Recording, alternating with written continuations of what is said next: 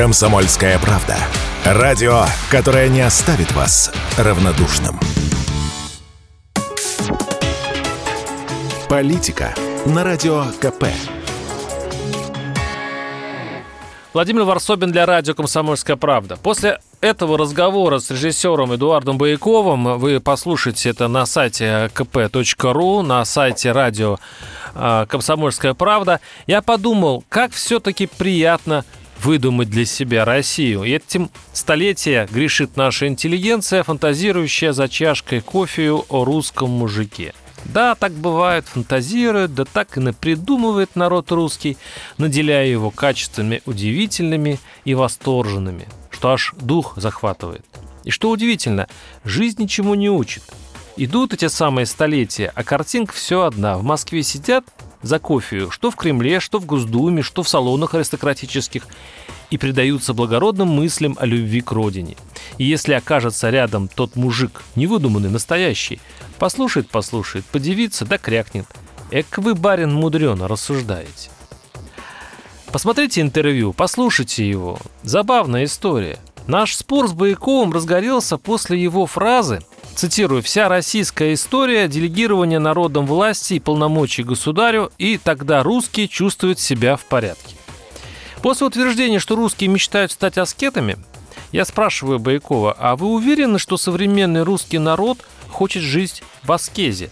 Даже если вы его туда загоните, он все равно будет стоять в очередях за дефицитом и ворчать на кухнях. В эс эс эс эр на кухнях ворчали, отвечает режиссер, потому что культура потребления уже началась. И мы все понимали, советские чиновники живут в богатстве, они вруны, преступники, воры, одни обманывали народ, а себе делали теплые унитазы, говорит Бояков.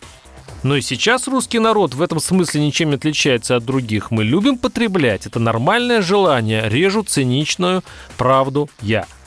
Вы глубоко ошибаетесь, возмущается режиссер. Русский народ любит побеждать. А насчет потребления, к примеру, я люблю своих кошек. Но нельзя сказать, что Эдуард Бояков большой любитель кошек.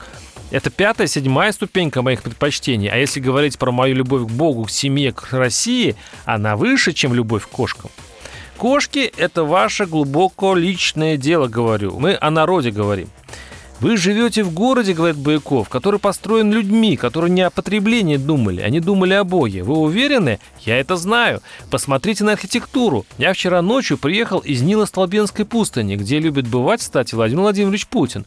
Монастырь стоит на острове озера Селигер, где Нил Столбенский сорок лет простоял, ни разу не прилег на кровать, сидел в специальном таком кресле, чтобы не свалиться совсем, и творил молитву. Рядом с ним в деревнях жили люди, которые спали на мягких перинах, но они рожали детей, окультуривали землю, ловили рыбу, они строили дома, строили великую архитектуру.